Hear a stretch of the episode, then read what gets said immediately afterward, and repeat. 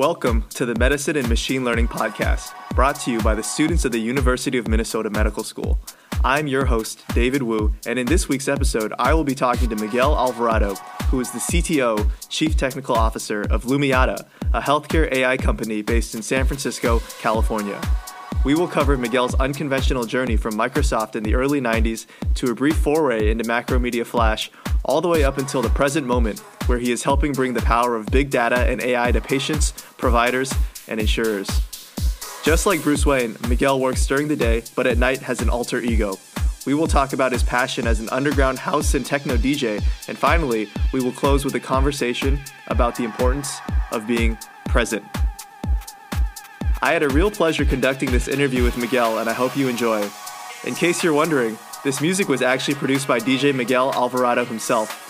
The track is titled Back of My Mind, something you should keep in the back of your mind during this interview. And without further ado, let's get this party started!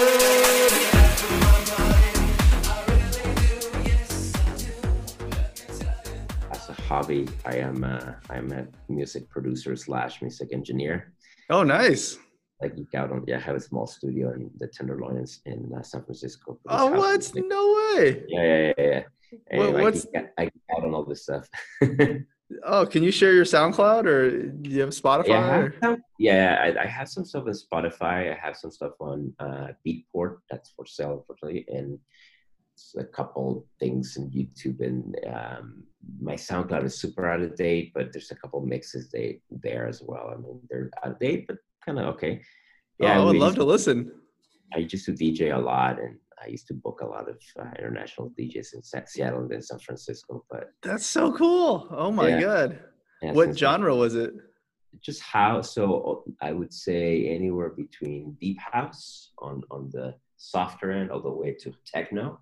Mm-hmm. Uh, and after hours techno and like everything in between. You sound like like Bruce Wayne Batman right now. You know, you're like by day you're uh Lumiata CTO by night. You're after hours techno DJ. yeah, well, that's how my life was for a super long time, actually. Like, no way. When I was like 27. So I'm, yeah, I'm 27 right now. Oh, there you go. So right around your age. Mm-hmm. Since long ago now. Uh, so when I when I was 27, I went to Ibiza, Spain, for the first time and I already like DJing and I already like the the house music scene. But when I went to Ibiza, oh my god, my life just changed. I was like, what is this? Like, just I saw some of the best artists for me at the time, like Fatboy Slim, Sander Kleinenberg, Erick mm. Morillo, who just passed away unfortunately. And I was super inspired. So I came back to Seattle and I started getting really serious about it. I started a couple nights, a couple clubs. Wow did that for a while and it was really up to i mean 43 now i'm gonna be 44 in december it was really up to like when my daughter was born that then it became really hard between this mm-hmm. it, it, was a combination of the startup and my daughter it's like two startups yeah yeah yeah wow that's so cool though oh my god that's you're inspiring me man like i i uh you know i feel like I, I don't know. I would love. I, am gonna just share this with you, but like one of my dreams. Uh, this is just kind of like a dream hobby, but like I would love to like be a rapper you know? Well do it do it. I mean that that's probably one of the advices i'll give to the to, to people in the podcast which is diversify what you do if you just focus on one thing. Hobbies are important. They're super important. Like we humans were wired to be creative right? So sometimes mm. unfortunately our professional life can't always be creative so we need that creative outlet, whatever it is. Mm. It could mm. be rapping, it could be knitting, it could be gardening, it could be writing a book, but it'll require a lot more of your time. But I strongly, strongly, strongly recommend it. Mm, I really like that. Makes you feel Dang. full. And I, what I notice is that one side feeds the other. Mm, mm-hmm, in ways mm-hmm. that you don't even envision that could happen. Mm. Like it's happened to me that I'm in the middle of working on a track in front of the computer at the studio, and then I think about all of a sudden, like, oh wow, what if we did this in machine learning? thing. Or that is so cool. One time I started thinking about, well, how's machine learning really being used with music production, right? Well, I was in the studio and I started geeking out, just looking, reading papers and articles. That led me to a paper about deep learning that then we, the, it was to focus on music and I'm like, well, what if we did this, this, and this, and this with healthcare data, and we brought it to the office and started talking about it. So that is the coolest thing ever. oh my god, that is so cool. Yeah, yeah. And I Wow. think, yeah, well, we can get started. Well, I guess we were starting. I guess yeah, we can get started. so yeah. um all right, let's let's get started. Uh hey guys, um my guest today is Miguel Alvarado. He is the CTO of Lumiata and um you know, we've already been talking uh, for a bit, but Miguel, could you tell us a bit about yourself and your path and how you eventually got involved with machine learning at Lumiata? Yes, absolutely. Uh, thank you for having me, by the way. Uh, I feel pretty honored to be here and get a chance to tell a bit of the Lumiata story and my personal story as well. Hopefully, it can be helpful to a lot of you in more than one way. So, um, I started my career in 1996 uh, in software. So, I was uh, 19 at the time, and I that reveals my age, I guess. for a bit. Um, what I discovered is that age is uh, it's a mental state. Mhm, you can mhm. only feel old, not be old. Mhm. uh, anyway, so uh, I started my career back then, and I started at Microsoft. And uh, after Microsoft, I left Microsoft pretty early. Like I only stayed there two years. It was it was fantastic as my first job because I learned how to build software in a world class fashion. And I was in a couple different groups, and the second group was small business server, and it was composed by thousands of engineers. So it Wow. blew my mind that there could be a product built by thousands of engineers, right? It was a combination of Windows NT at the time, and that was the core team. And then there were some additional engineers working on small business server. But anyway, I started my career there. I left quickly because I wanted to, I felt that um, there was more that you could do in a startup. Like you could have bigger, deeper influence right away. So after that, I went to work for a couple of startups, both of which had successful exits. Then I went to another startup, which uh, it was very tiny. It was just four of us, and we, we were building a product to publish uh, rich media online. This is back when Flash was starting to be Macromedia Flash was starting to be very hot. I remember that. Oh my Yeah. god, that is Yeah. way back. Yeah, you had like slide interactive slideshows and yeah, yeah, yeah. interactive timelines. So our, our software that we built would make make it easier to make those experiences. It would allow a non-technical person to build those things. hmm Uh, and and very quickly in the lifetime of Meta Stories was the company, we got acquired by another startup called uh, Brightcove, founded by a gentleman Jeremy Allaire, um, who used to be the CTO at Macromedia for some time. He built, he pioneered a lot of things in, in the rich media space. So we got acquired by that by that company, um, and I stayed there for a long time. I got to IPO. Uh, after that, I went to work at Intel for a group called OnCue, which uh, we're building an a, a internet television product, hardware and software, and internet services. And then our whole organization got acquired by Verizon. Um, and, and the reason I'm saying all this timeline is because I'll connect the dot with machine learning in a moment. Yeah, yeah. Um, and and then and then I the the gentleman, the senior vice president that ran OnCue at uh, Intel and Verizon, then became the CEO of Vivo. Vivo is a music video company, and after Oh, the he VEVO, right? yes, Vivo. Oh wow. Okay, okay. So Erik Huggers is his name. He brought me over to to run data and analytics at Vivo. So we built a data platform for internal analytics, and then we build data-driven experiences for consumers. Um, and I mentioned this because this is where machine learning really started flourishing for me in in my personal um, world.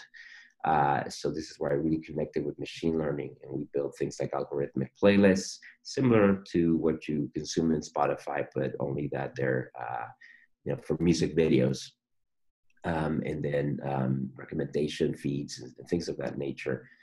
Um, and after that, um, things took a turn at Vivo. So a lot of us left uh, around 2008, and I took some time off to think about what I wanted to really do next because what had happened is, starting with Meta Stories and then Brightcove, I got exposed to collecting data to make product data driven decisions. And at Vivo, I started running video analytics and we built the video analytics product for, for Brightcove. I'm sorry, not Vivo. Um, and what the, the way that we did that is we had to connect with all of our customers, had to interview a lot of customers to understand what video analytics meant. And they were all big media companies that were dealing with like time at the time. Uh, Al Jazeera was another company. I don't even remember the exact list anymore, but a lot of big media companies. So I had to talk with a lot of customers to figure out what video analytics would be. And that really gave me an intuition of what analytics really meant in an mm-hmm. enterprise, mm-hmm. large, medium, and small. Very tailored towards media, but a lot of these shops that were doing analytics for the media space, they were also doing analytics in their own, in their own company for marketing, uh, sales, etc. So that really gave me it opened my world when it comes to analytics and data. Uh, it opened my frame of reference uh, at Brightcove, and then that's what allowed me to go to Intel and Verizon and kind of do the same thing. And that's what allowed me to do to go allow me to go to Vivo and kind of do a bit of the same thing and beyond. Starting at Verizon is where I really, Intel Verizon is where I really got exposed to machine learning. I worked very closely with the machine learning team. It wasn't my team, but I worked very closely with the team. And I learned a lot by, by just having that collaboration. So when I came to Vivo, I wanted to do some of the same things, but now I had to do it myself. My team had to do it. So, you know, I went through a, a bunch of uh, wrong turns to, to learn how to do things right. But then as I was saying, I took a little bit of time off in in between Vivo and Lumiata, and I realized, well, I've been working on all, all these really exciting endeavors that are related to media, and they're really fun, and I've learned a lot. They've been very rewarding. But at the end of the day, it's not like I'm helping make the world better in any shape or form. It's like we provide a lot of new entertainment facilities, a lot of new ways to consume content and help people get to the right content and that's great and, and that you know has some merit of its own but i felt like i wanted to do now something where the products that i built had some sort of effect on society mm-hmm. and i thought well the two two of the strongest pillars in any society have to be education and healthcare mm-hmm. and i started to look at well where should i go should i go to education and healthcare and i started looking at different companies and whatnot and i came across lumiata and started thinking about the idea of applying machine learning to healthcare. And I, I, met the team, and I, you know, I interviewed with the CEO. I met the head of engineering, head of data science, and we really, really clicked. And, and it, it appeared to me that they were on a path to something. Felt like, man, machine learning in healthcare is going to be a big thing. And um, at the time, the product strategy was not fully, fully defined and whatnot. Um, but because of that, I felt like a good time to join because then I could be part of forming the build or, or creating the new building blocks to take Lumiata to the next level. And I was very impressed with what they already done on the data science side of things. Um, and I was very impressed with how much healthcare and a, a knowledge they had, and even the head of data science, he seemed to have really good intuitions around the, the medical world because first of all, personal passion of his and with his brother's a doctor. So I think that that kind of gave him additional context. So, and they also knew that Lumia had been working with physicians to do certain things. So that's the really long answer to your question, but I hope that, that was great. Context how I got from one place to another and why. Yeah, that was really cool hearing how I feel like, uh, you know, I haven't heard the words Macromedia Flash in years yeah. and it was cool hearing how you know you started at Microsoft and it's almost like I felt like you know I was hearing the history of like the internet in the 90s and the 2000s you know and then there's like YouTube Vivo music videos. And now all the way to like modern day healthcare machine learning at Lumiata like that's that's so cool. You know the, yeah, the arc yeah, of your career is like intertwined no absolutely. Like, I, like get, I get excited when I talk about these things because it it, it I feel like yes, you're right. It's, it's kind of like the history of the digital world in a sense, um, in digital media in some areas, um, in our healthcare, and having been able to live through that history has been super exciting. And uh, as you probably see, I've made little pivots here and there in my career. Like it hasn't been the same thing. And that's been extremely rewarding. And what's really cool about jumping into healthcare is I feel that healthcare if you compare it to the entertainment side, is behind what's happening with machine learning and, and just big data in general. And I kind of hate the term big data because it's overused, but but it, it's a thing. mm-hmm. it's a and thing. machine learning. It, yeah, well, AI is overused. Right? Oh yeah. That's why I, I, try to stick to machine learning. However, not everybody knows what machine learning is. I have found mm-hmm. in some circles. So AI is it's more of a status quo term. Um, but the the if it feels like machine i mean I'm sorry that healthcare is a little bit behind compared to entertainment. So i feel that for some of us that have been in entertainment there's this opportunity to bring what we've done in the past and help move the needle with healthcare now in a context that's more meaningful because you're now helping making healthcare better and and in some cases not all the time unfortunately but in some cases potentially even affecting people's lives for good. Hopefully. Yeah, yeah. I, I, do feel like in general healthcare is you know it's an industry that moves very slowly. I'll, I'll preface that with an example. Um, i used to work in a hospital in an emergency department. This was three years ago. And while i was there we transitioned from paper charts to digital health records so it's crazy that you know in like 2018 we were just making the transition well it's crazy that in 2020 we literally have i believe it's three prospective customers that we're talking to right now that have a big pile of what i like to call analog health records mm-hmm. and, and they're trying to get them into digital form the first step is to ocr the data digitize the data second step is mm. to yeah, NLP extract the relevant pieces and put them in structured data so they can be queried. But but it it it has blown my mind that that is such a um, pervasive problem still today in healthcare. Yeah, I guess this is a perfect segue to our next question. Um, so, in your words, what does Lumiata do? So, we are, in short, we are an AI platform company that serves healthcare. And our platform has two sides. One side allows us to offer machine learning models that we have built, our, our data science team has trained to solve specific use cases in healthcare.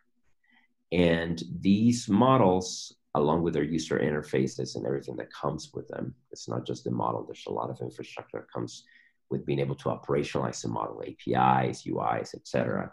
So our models are sold to the lines, the, the, the, the line of business people in healthcare. And we tailor payers and providers in some, and, and we're starting to tailor also uh, some types of health tech companies. And we help solve cases from predicting cost and risk of individuals and groups.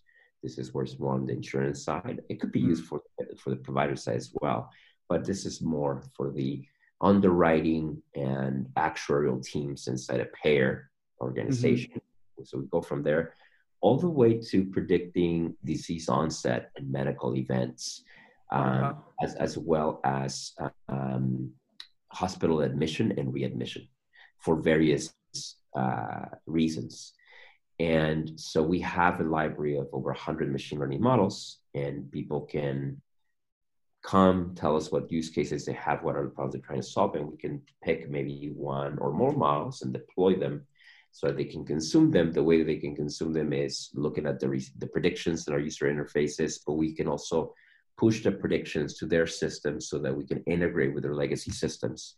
Mm-hmm. One of the mm. things that I, that I have learned in not just this context, but the other context is that to disrupt you have to kind of play ball with the status quo a little bit. In other words, you can't come in and say, just use Lumiata and that's it. And switch for, from wherever you are right now to 100%. That, that would never work. So integrating with, with legacy systems is a very important thing that we have to do. So we do that. We, we, we get data from our customers and we push predictions back to wherever they want us to, to push them to that's one side of, of the of the product and, and there's many i can further segment that side of the product more but i'll leave it at that for the sake of time. The other the other side is we started to build tools for us to better industrialize our machine learning world right? End to end. We when i joined lumiata we were uh, in a data center for instance. We hadn't even moved to cloud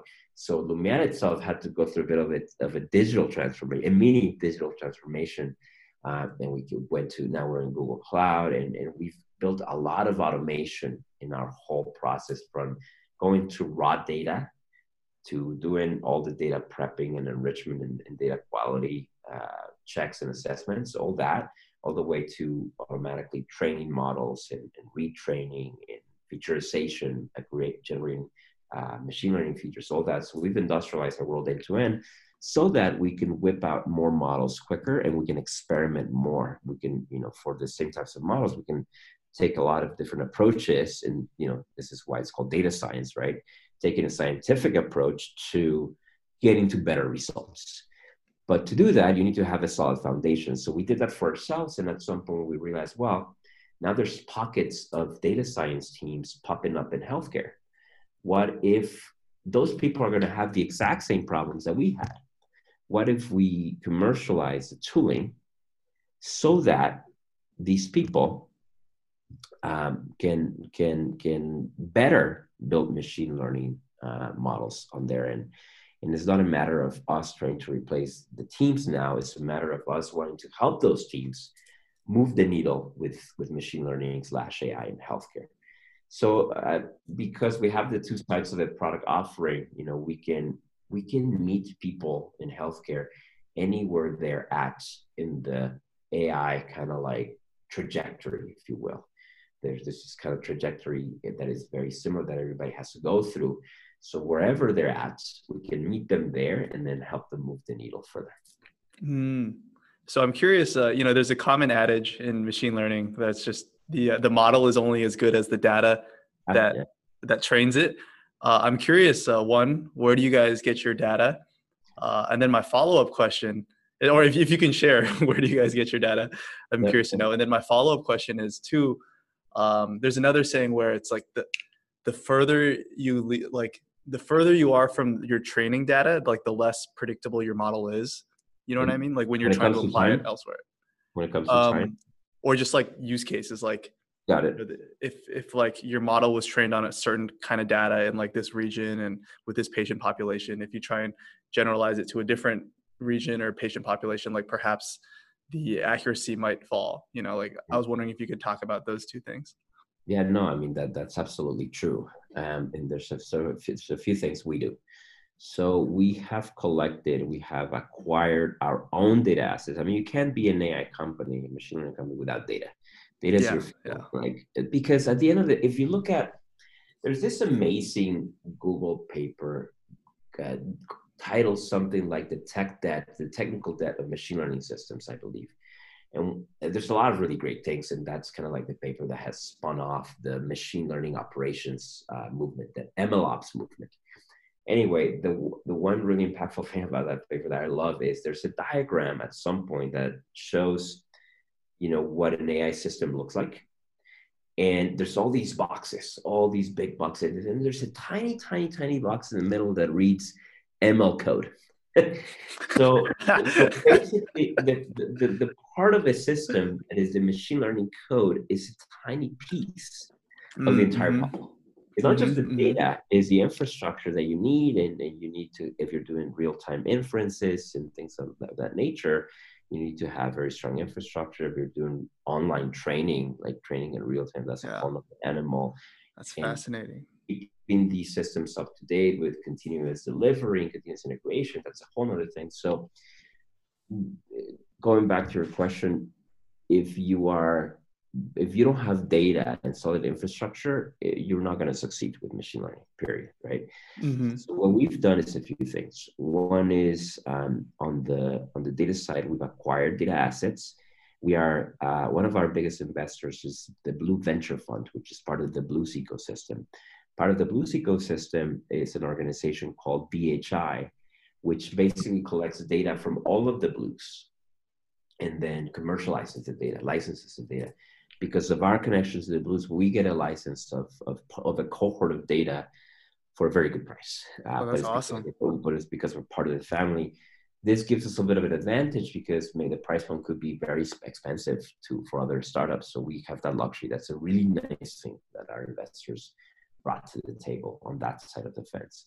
So we have that. Also, some time ago, um, uh, Lumiata purchased a, a big E, and that's all. Sorry, so before I go to the next one, that's all claims data from BHI. Claims data and claims data containing like like all the claims metadata, all the payment information, all that, as well as medication, and in some cases labs. So that's pretty good, right? That's a lot, yeah. That's great. You get ICDs, ICD-9s, ICD-10s, NDCs, RX norms, LOINCs, all that good stuff you get yeah. in this yeah. data set with the timeline, right? And and in some cases for us we get also the allowed amount. So like the cost of, of the services which is something we use for cost prediction.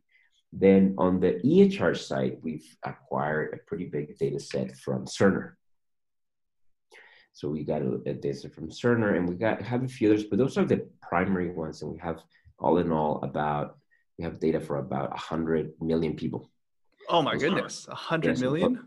Yeah yeah. Americans Yes, nationwide. That's one in three Americans. Yeah, yeah, yeah, yeah. Oh my goodness, that's that's that's impressive.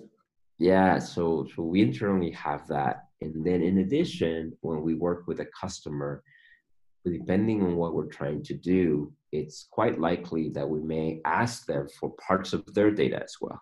Mm-hmm, so mm-hmm. we when we train a model for a customer, we they can. So when we give a model to a customer, they can take a pre-trained model That'll give mm-hmm. a performance X, performance X, but we may get a few more percentage points in performance if we include part of their historical data for the training. Mm-hmm. Mm-hmm. So we could also do transfer learning. We can build, we can we have pre-trained models. So these are big models. They, we can train a smaller model with their data, and then we can do transfer learning from one model to another. Yeah, yeah. So, so that's and these data sets are nationwide.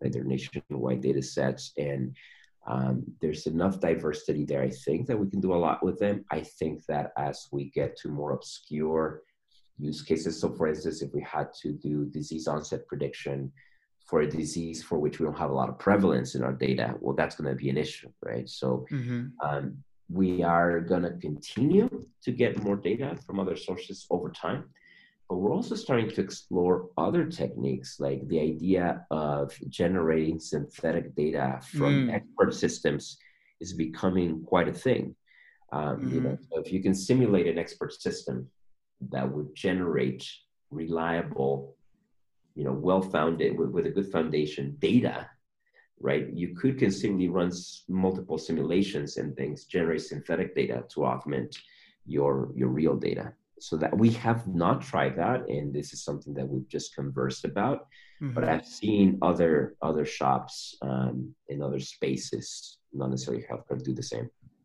i'm curious what your thoughts are in on synthetic data in a healthcare setting because i feel like for like you know self-driving car setting you know you take photos um, and if you kind of like tweak it around a little bit or for image recognition like people would be like okay you know you can change pictures of cats and train a model to recognize cats like people would be comfortable with that but I'm wondering how you feel about like synthetically generating health, like human healthcare data and like building a model based on that. Like would, you know, because I feel like if you were to tell the person, a, ra- a random person on the street, like, oh, you know, like we trained this model using synthetic data, that might make them a little uncomfortable. Well, that's know? what, right, right. That's why you have, so you have to generate synthetic data using some sort of simulator that simulates the expert system so that the patterns generating synthetic data are very close to real. And the simulator has to be built with medical knowledge, right? Mm-hmm. You have to know that, hey, the, um, without getting too much in the weeds, how it would go down, you have to think about the trajectory that people would take. How do they get from point A to point, you know, uh, when you come talking about disease onset, how do they go from healthy to, you know, full on developed disease? And how does that mm-hmm. look like? What are the different permutations of that you have to take medical literature to kind of do that as well.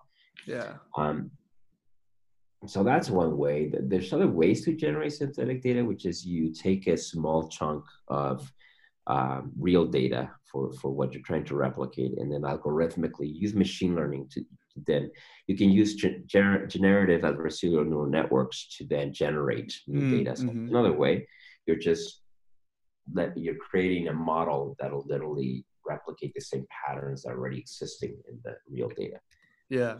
Yeah. So, but but you're you're right in healthcare, and this is what I think changes everything with healthcare eh, when you're talking about machine learning, where you have to be more careful, is that you know you could really mess things up if you, if you do things wrong. One thing is you know getting wrong your video recommender and then it's like whoops i recommended the wrong video. The person doesn't like it. No big deal right? Mm-hmm. yeah yeah. and there's also a real-time kind of um, feedback loop where well the user didn't like this video. Well that alone becomes part of the new training data to then train the new model and so forth. But in healthcare, if you, if you were predicting disease onset and you were going to give that model to a care management team to do interventions, well, that's kind of a, a big deal. So you have to be very mm-hmm. careful. Part of the reason why we haven't gone this direction, but it's one that is very fascinating to explore in the future. Mm. So I was wondering uh, if you could give us like an example of a typical use case scenario for what your clients are doing.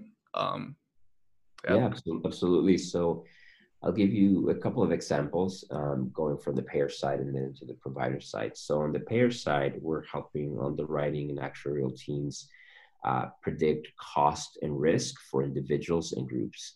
And as you probably know, you know, in the insurance space, in the healthcare insurance space, actuarial, actuarial teams have been predicting these things for decades.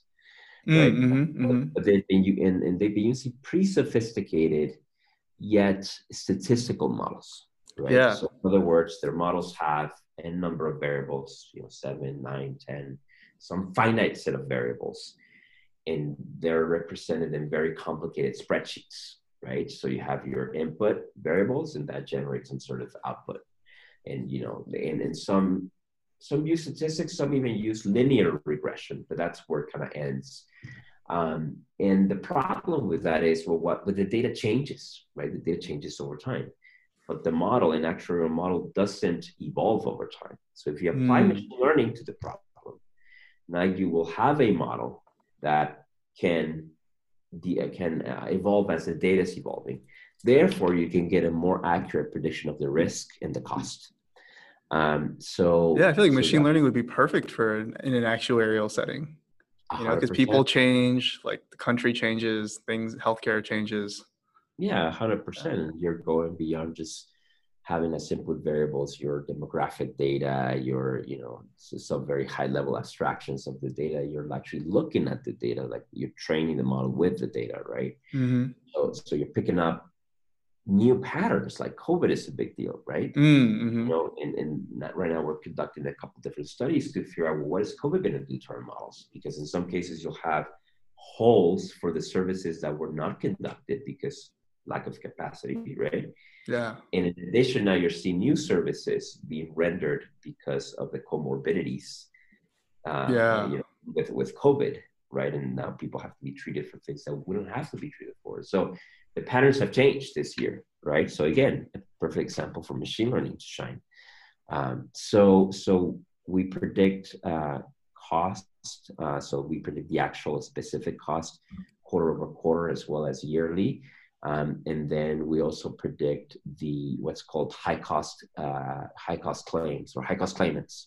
So there's individuals that that that I probably know that 20% of the cost of healthcare uh, or uh, 80% of the cost is incurred by less than 20% of the population, right? So that means that mm. there's very high cost people that uh, arise here and there. So payers need to be able to predict who are going to be these people right? So we predict the cost for all the groups, for all the individuals, but also we we uh, classify the people that that get into the high cost claimant category.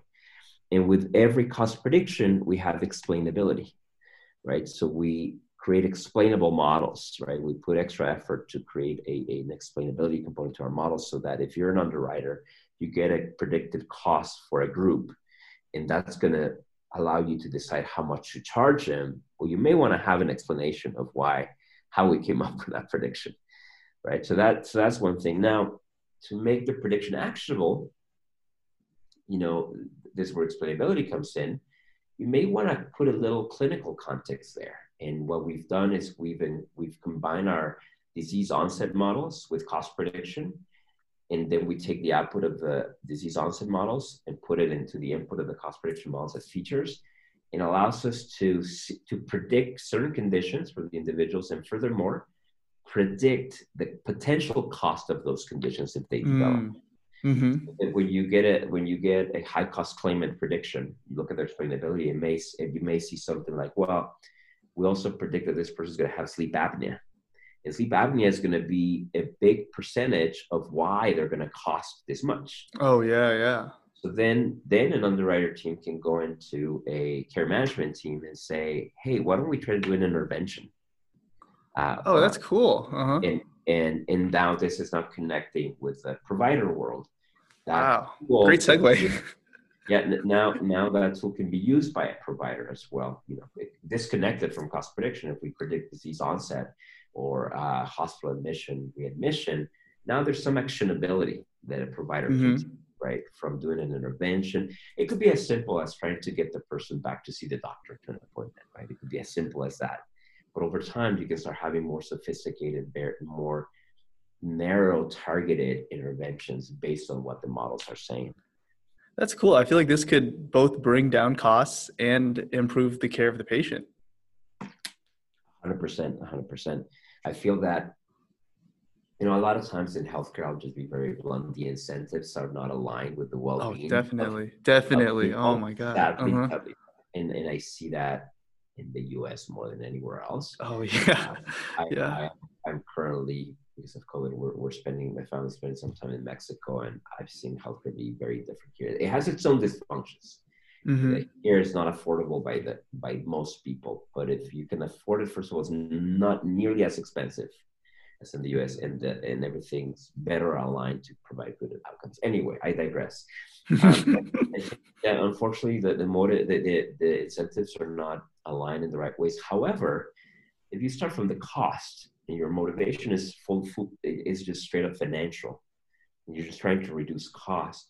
But if you start surfacing kind of explanations of that cost, and those and those explanations have some clinical connection, you can over time start driving that cost motivation mm-hmm. to you know the, the, the motivation of making of creating generating better health outcomes.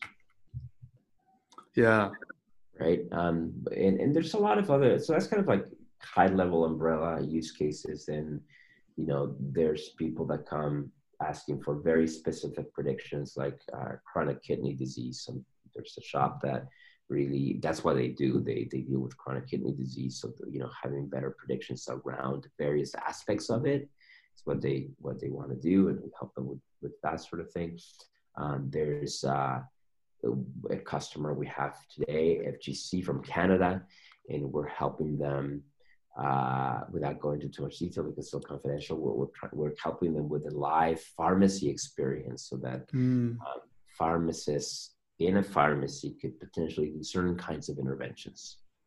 Uh, in other words, you go to get your meds, and we run a prediction for you, and then realize, oh wow, this person has some danger of developing Y or X. So then may, maybe there's an opportunity to do a, a soft intervention there.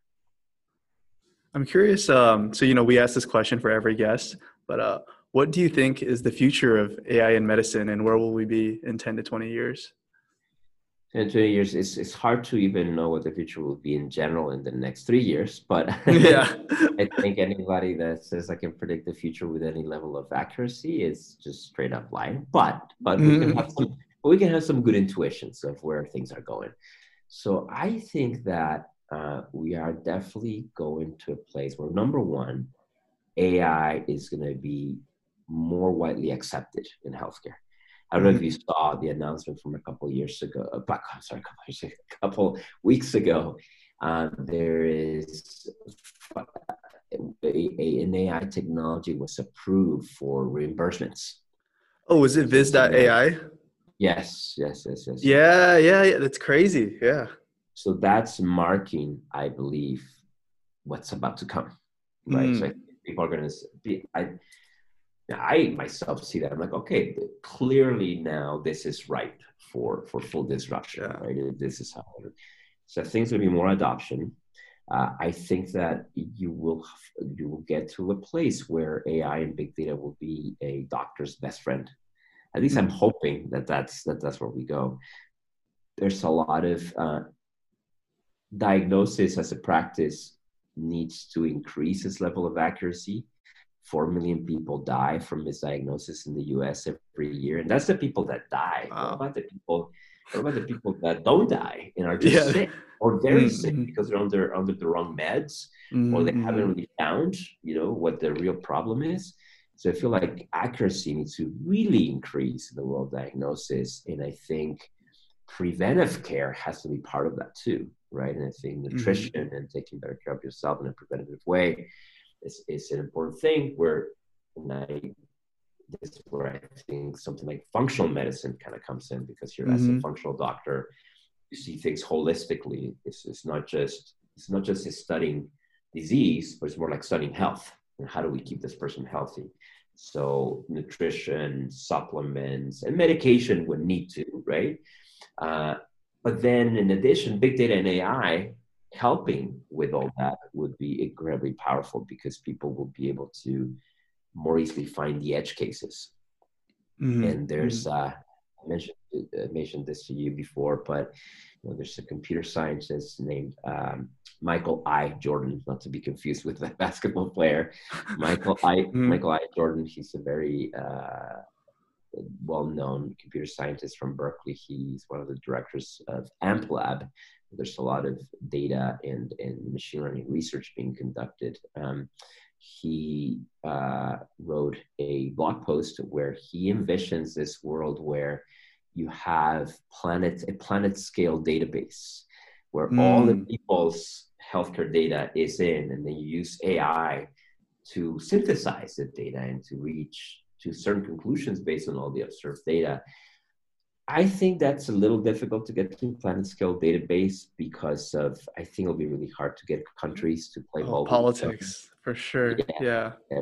Politics always gets in the way, in my opinion, for, for, most progress. mm-hmm, mm-hmm. this. But that said, if you take that vision, I think that is really where it's at, right? And you can start with doing it at a at a country level, right? Maybe one day does happen at the planet scale level where uh, I think so. I think what I envision is that there's going to be tools helping doctors and, and, and just healthcare in general making decisions. And in some cases, you may get to autonomous decision making, right, via machine, mm. but always with with the with the doctor in the loop. And there's yeah, always yeah. going to be a, a well educated, very smart person behind these systems, right, making sure that they're doing the right yeah. thing. However, think, having said what I said, though, the huge, huge blocker to this happening is people being more open. So the thing that we have to overcome for all this happen, for all of this to happen, is people overcoming the fear around sharing healthcare data. Mm, yeah, it yeah. happens at a personal level. People are afraid to share their healthcare data, and companies are keeping their data too close to their chest because it's a big deal, right? I think the fear comes from like, well, if I put my data here, here, here, now I've exposed myself to more potential breaches, right? Mm-hmm. And, and a breach in, in healthcare data is a huge deal, and the fines are huge. Yeah, so yeah. The fines could put a small startup out of business easily. So I understand why people are hesitant, but instead of just saying, hey, I'm not going to share data, the right attitude is, well, how do we build the right security around all this data so that it can be freely shared. Mm-hmm. Right? What, are, mm-hmm. what are the policies, regulations, and technology that get developed to facilitate this? Mm. Yeah. It has to start with the willingness to do it and has to start with the notion that if we do this, there are a lot more possibilities that we can go after uh, when it comes to AI and, and healthcare. Mm. I was so, wondering, I mean, um, Oh, oh, sorry. Like no, if you know to the like one like would you have any advice or like what would you if you could say something to like a room full of med students or residents or early career physicians like what would you want to like tell them you know like how you know like sh- how should we adapt to this changing healthcare and uh, how how like you know yeah like what what should we do yeah yeah one so there's so much I, I, was telling you earlier that if i if i was able to go back to my 25 year old self and give some advice i would give so much advice is not even um, but but but, uh, i'll give you a, a, few things so one is and this is going to sound a little a little new agey, but I I've I've been learning a lot about this, and it really helps. I think it's very important to be present. Present. I think, I think it's incredibly important to be Oh, mindful and being present. We as human beings Yes. gets that hap- this happens to me all the time, and I fight it all the time now. But I'm still getting over this. But I always I'm always looking at the past and at the future. Mm, that's right? a Like- great like, point. What am. I going to do in the That's a future? Like, what am. I? What is going to be my next thing? And and and and what am I learning from the past? And I don't. Yeah. not you shouldn't do. You should look a little bit at the past a little bit at the future. But I think you should have dedicated times when you consciously do it. You know, there may be Mhm. your time where you're like, this is my hour where I'm going to be thinking futuristic. You know, like me as a technologist, I kind of have to do that, right? I'm going to think Mhm, about the mhm. future and plan for the future. Then you're done with that hour, and then you're done. And then for the rest of your time, being very present. And the reason why I say this is, I think that being present augments our ability to listen to our intuition. Yes. And Yeah. I think the intuition is a big thing, and it's not a spiritual new agey thing. It's a real thing, right? And if Mhm, you're mhm. your intuition, you'll be able to better decipher what's best for you and everybody around, you, right? And so, if, if you take that as a principle, then you know, as being present, you start thinking, what are the things that I should know more about today? Mm, Like what what is what is affecting things today? I think data science, for instance, is a big thing, right? And and I think I feel like if you're a med student and you have the opportunity to get into a program where you can learn data science and with with an angle to medicine and, and healthcare in general, I strongly recommend it because I think that if you're a, a, a medicine practitioner that has a data science additional background, that could be super powerful. Mm, Like we yeah. we employ at Lumiata some consultants that are doctors that are also trained in data science. And who knows, maybe some of you guys will build the next wave of AI startups. right? that would be cool. because because here's the deal, like some of us have the technology background, but you guys have the medical background. So I Mhm. think when you combine the two things, right, it's very powerful. Uh, so I think that, that that'll be a couple things. Be present, and I think by being present, you can probably intuit that data science is a thing, right? And, and it's an important thing for for for a med student. I, Um, I love what you said about the intuition there because you know this we here we are talking about uh, artificial intelligence, but I think the intuition you mentioned that's like human intelligence. You know that is like right. what makes us human is we have that gestalt intuitive kind of like almost black box thinking. You know. yeah, yeah, yeah, exactly, exactly. I remember there's this thing that Steve Jobs, there's this quote by Steve Jobs uh, where he said something like, you know, if you manage to slow your mind slow enough, then you'll be, everything will get quiet enough that then you'll be able to hear your intuition. Like Steve Mm, Jobs used to be huge on on on intuition, and, and you know he accomplished quite a bit. So I, I kind of listened to what he had to say. yeah. um, so those would be a couple of things. And another thing is, you know, diversify i- i- i- what you do. In other words, you know, I myself have gone through stages where all I do and think about is technology. I have other passions. For instance, I have music. Yeah. And so I've spent time producing house music and DJing and spent time at nightclubs and I've even traveled with my DJ friends and you know done That's so gigs cool. outside of the US, things like that, or, or just witnessed their gigs outside of the US and very different from technology, very different from everything that we've said. But that part I was really passionate about for very long. I'm still passionate about it. I just can't do it as much. Lack of time. But Mhm.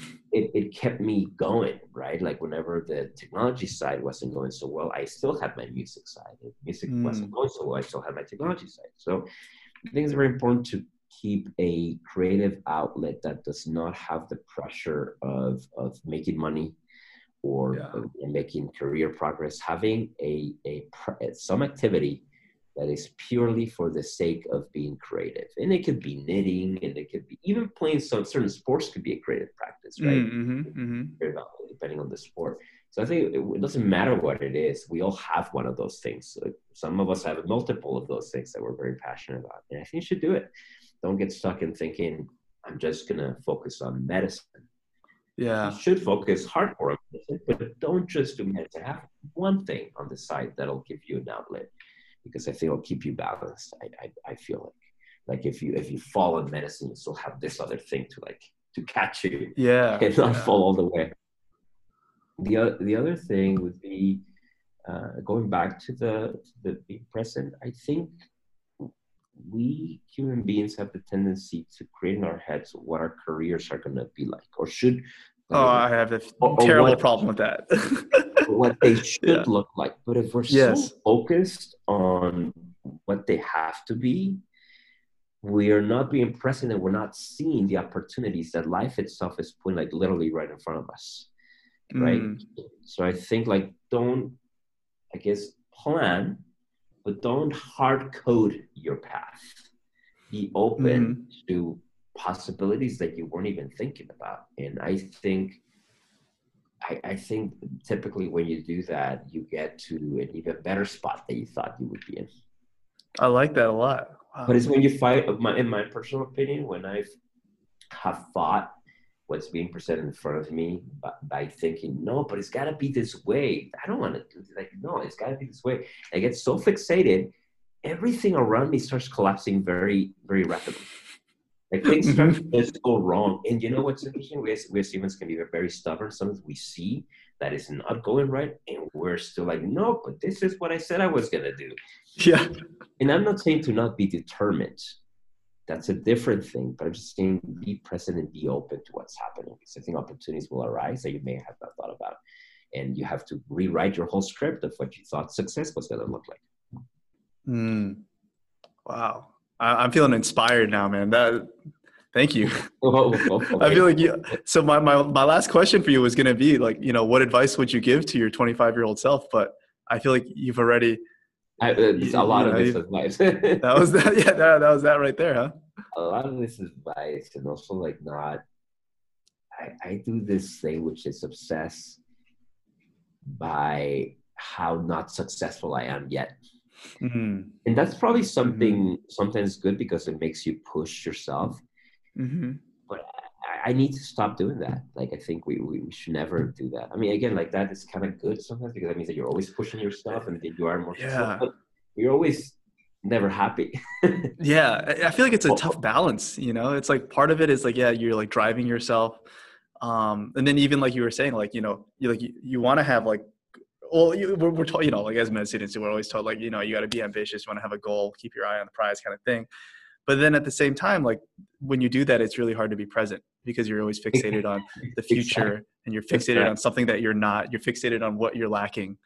that's right that's right that's right that's right that's right and and i mean man i, I could go in a rabbit hole here but i'll just go off on a tangent really quick uh, there's a book by a gentleman called eckhart tolle it's Mhm. called the new world and uh, Let me write this down. Yeah, he literally talks about this. He has another book previous to this that I think is good, but uh, th- this his books are the reason why I started thinking this way. It's pretty, um, it's, it's different. And at first I was like, well, how does this work? How are you always going to be just present? So how are you going to innovate if you're not thinking about the future, right? and, and, beyond, be- and beyond the book, I've I've listened to uh, some of his interviews and podcasts that he's done with with even people like Oprah. Hearing him speak when questions are asked to him helped me better synthesize the content of the book. Um, Mhm. Because some people that ask questions have the same questions that I had, right? So it's not that you like you know he would say is that you don't. It's not that you don't think about the future. It's just like allocate times to do that but don't have this obsessive thing that's always you know he talks about the ego. He talks about the ego as almost like a, like an entity that lives lives inside of you. You got to be so careful of it because it's, it can lead us to the wrong path. And that's a part of ourselves that's always thinking. It's the ego. You know Yeah. even in a Oh, meeting a sure. meet, even in a meeting you're thinking about what you're going to say not because even because you want to get the best outcome but well what am i going to say because that's going to drive things in the direction i want them to to go Mm, mhm, mhm. right? And it's always that voice is always going and going and going and going. It's just good to like quiet it down. It's hard, by the way. I'm saying all these things, but for sure, I fight it every single day. it's not easy. Mm-hmm. It's not easy. But I think that's why some people adopt the pra- and I haven't, but I that's I think why some people adopt the practice of meditation Yeah. and, and all of you know in yoga. Some it's just things that can help you exercise mindfulness. Mm. I, I think it's um pretty cool. I don't know, like a little par- it, it like makes a lot of sense in my mind, but it's also kind of like ironic that like you know like I think I'm a big fan of how you're a proponent of, of like being mindful and calming yourself and being still, but at the same time like your your hobby is being a techno house DJ, which is very like you know like but then but then you know I feel like with techno and house music like part of it is like kind of not losing yourself but like It is. you, you're in the moment you're in the moment you know you're just kind of enjoying what I- yourself that's what I love about DJ is that it's one of the few moments where I can just naturally, intuitively, just be fully present. yes Right? yeah So you're you're play you're playing music, you're doing a performance for the crowd that's there, and you have to be present to read, to know yeah what is the next what is the next tune that I'm gonna play for them that's gonna make him want to continue dancing. yeah Like I remember when I was started DJing, I I I cleared the dance floor a few times. Oh me- no yeah yeah it's a big deal when you cl- when you play a record and then well record that's my old school lingo but when you play Mm-hmm. a track and and the whole dance floor just completely goes away it's a terrifying feeling you're like holy Yeah. crap like i totally messed up here and you learn that you need to be super present to really observe what's happening and then intuit what is the next tune that you're going to oh play yeah and I think I- it's really interesting that as, as I'm saying this, I'm thinking like I think you can use that as an analogy to life. Like you're DJing, like Mm, your mhm. life is a is a is a multi-year DJ set. yeah you need to you need Yeah. to figure out what is the next record you're going to play. But to know what the next record is, you have to be present. Yeah, and I feel like you know the beautiful thing about DJing, you know, not to get even more meta, but like I think the best oh. DJs not only like are they really good at reading the crowd. I feel like it gets to a point where like your in their intuition and your intuition are almost like blended together. You know what I mean? You kind of like beat together. It's like the crowd gives you their energy, Yes. and then you absorb it, and then you give them back the energy, and you kind of kind of become this like, it's like you're, you know, you almost meld together. A hundred percent. That's awesome. I love that uh, that thought. Yes, I, I agree. And you know, you you you you feed each other, right? Yeah. you, you produce like you said you produce energy that gets to people and then that produces new energy and that gets to you and it, and you do feel it like i mean i you know i i, I have i've had had modest dj gigs compared to some people that i know and some compared to some uh, international artists but there's been a few gigs that you know were you know had hundreds hundreds of people hmm and the feeling of a good dj gig is just uh, there's nothing like it because you Oh, yeah. feel the energy like you feel things coming back to you it's it's, it's a wonderful feeling And like Um, as a per, you know, if I'm going and if I go to a great DJ set, oh, it's such a great feeling. You know, when you feel like the DJ really like right. reads you and like you know you they're kind of like when you just feel like that that that vibe. That's right. That's right. And you know, some people say, well, you know, some DJs are not doing much. They're just playing one record against another. The, the really, really good ones don't just do that. The really, really good ones, like there's somebody that I've been a fan for decades, which is called Richie Hawtin. Richie Hawtin Mhm. is a techno DJ. He's always pushing the needle to the next thing. And he does a lot in his DJs. Like people don't even realize all the things that he's doing uh, with his gear and whatnot that's it but let's just say that you were just playing one record on top of the other you know like mixing one to the next. Even if you were just doing that it takes some skill to do that. Again i think you could easily clear the dance floor. Like if you don't know what you're doing you get up there and you play a record like oh what the this i'm just gonna go have a drink. So um anyway we, we digress. Yeah, that was a great tangent. Uh, Do you think, um, in your mind, like you know, DJing and machine learning, healthcare, like how do you see any like bridge that connects the two, or you know, I'm curious, like do they intersect in any interesting ways? That's a good question. I haven't really thought about that aspect, to be honest. But so machine learning connects both, right? Because there is a lot of really cool stuff happening with machine learning in music production. Oh, I Like didn't know that. Wow. Yeah. Oh man, it's awesome. I could just spend a whole nother hour. just no, but people have been using GANs, generative adversarial Mhm. neural networks, to generate new music. and and you you know you know MIDI, right? So MIDI is you know. What, oh, what, uh, MIDI, right? Yeah, yeah. Okay, yeah, yeah. And it's all numbers in a sense. So if you give it, if, if you if you have examples of what a good track is, you could easily generate new good tracks. Uh, uh-huh, and uh-huh.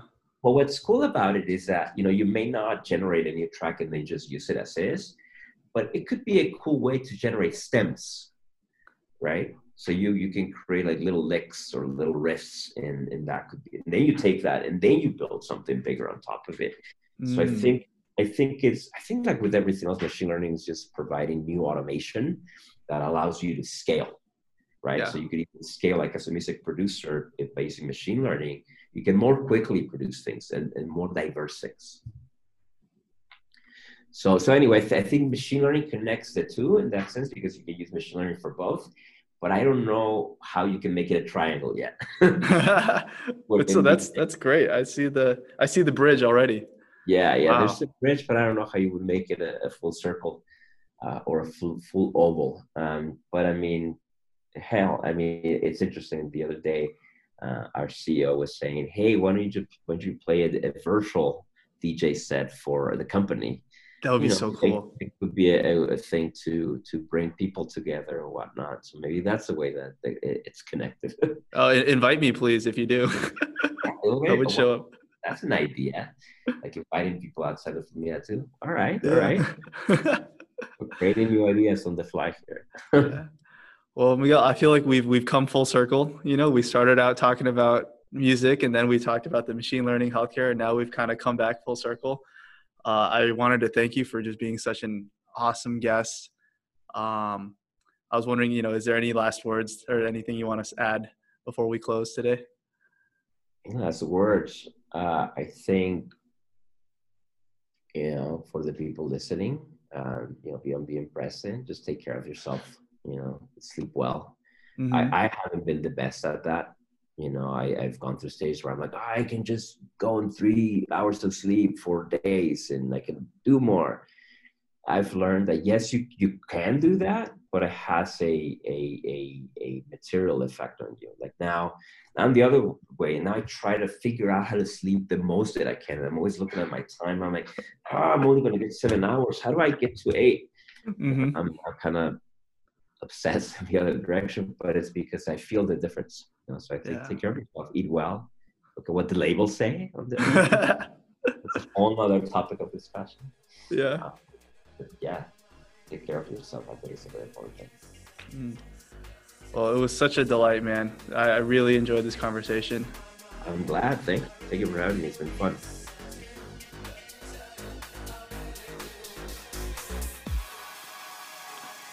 Thank you for listening to this month's episode of the Medicine and Machine Learning Podcast, brought to you by the students of the University of Minnesota Medical School.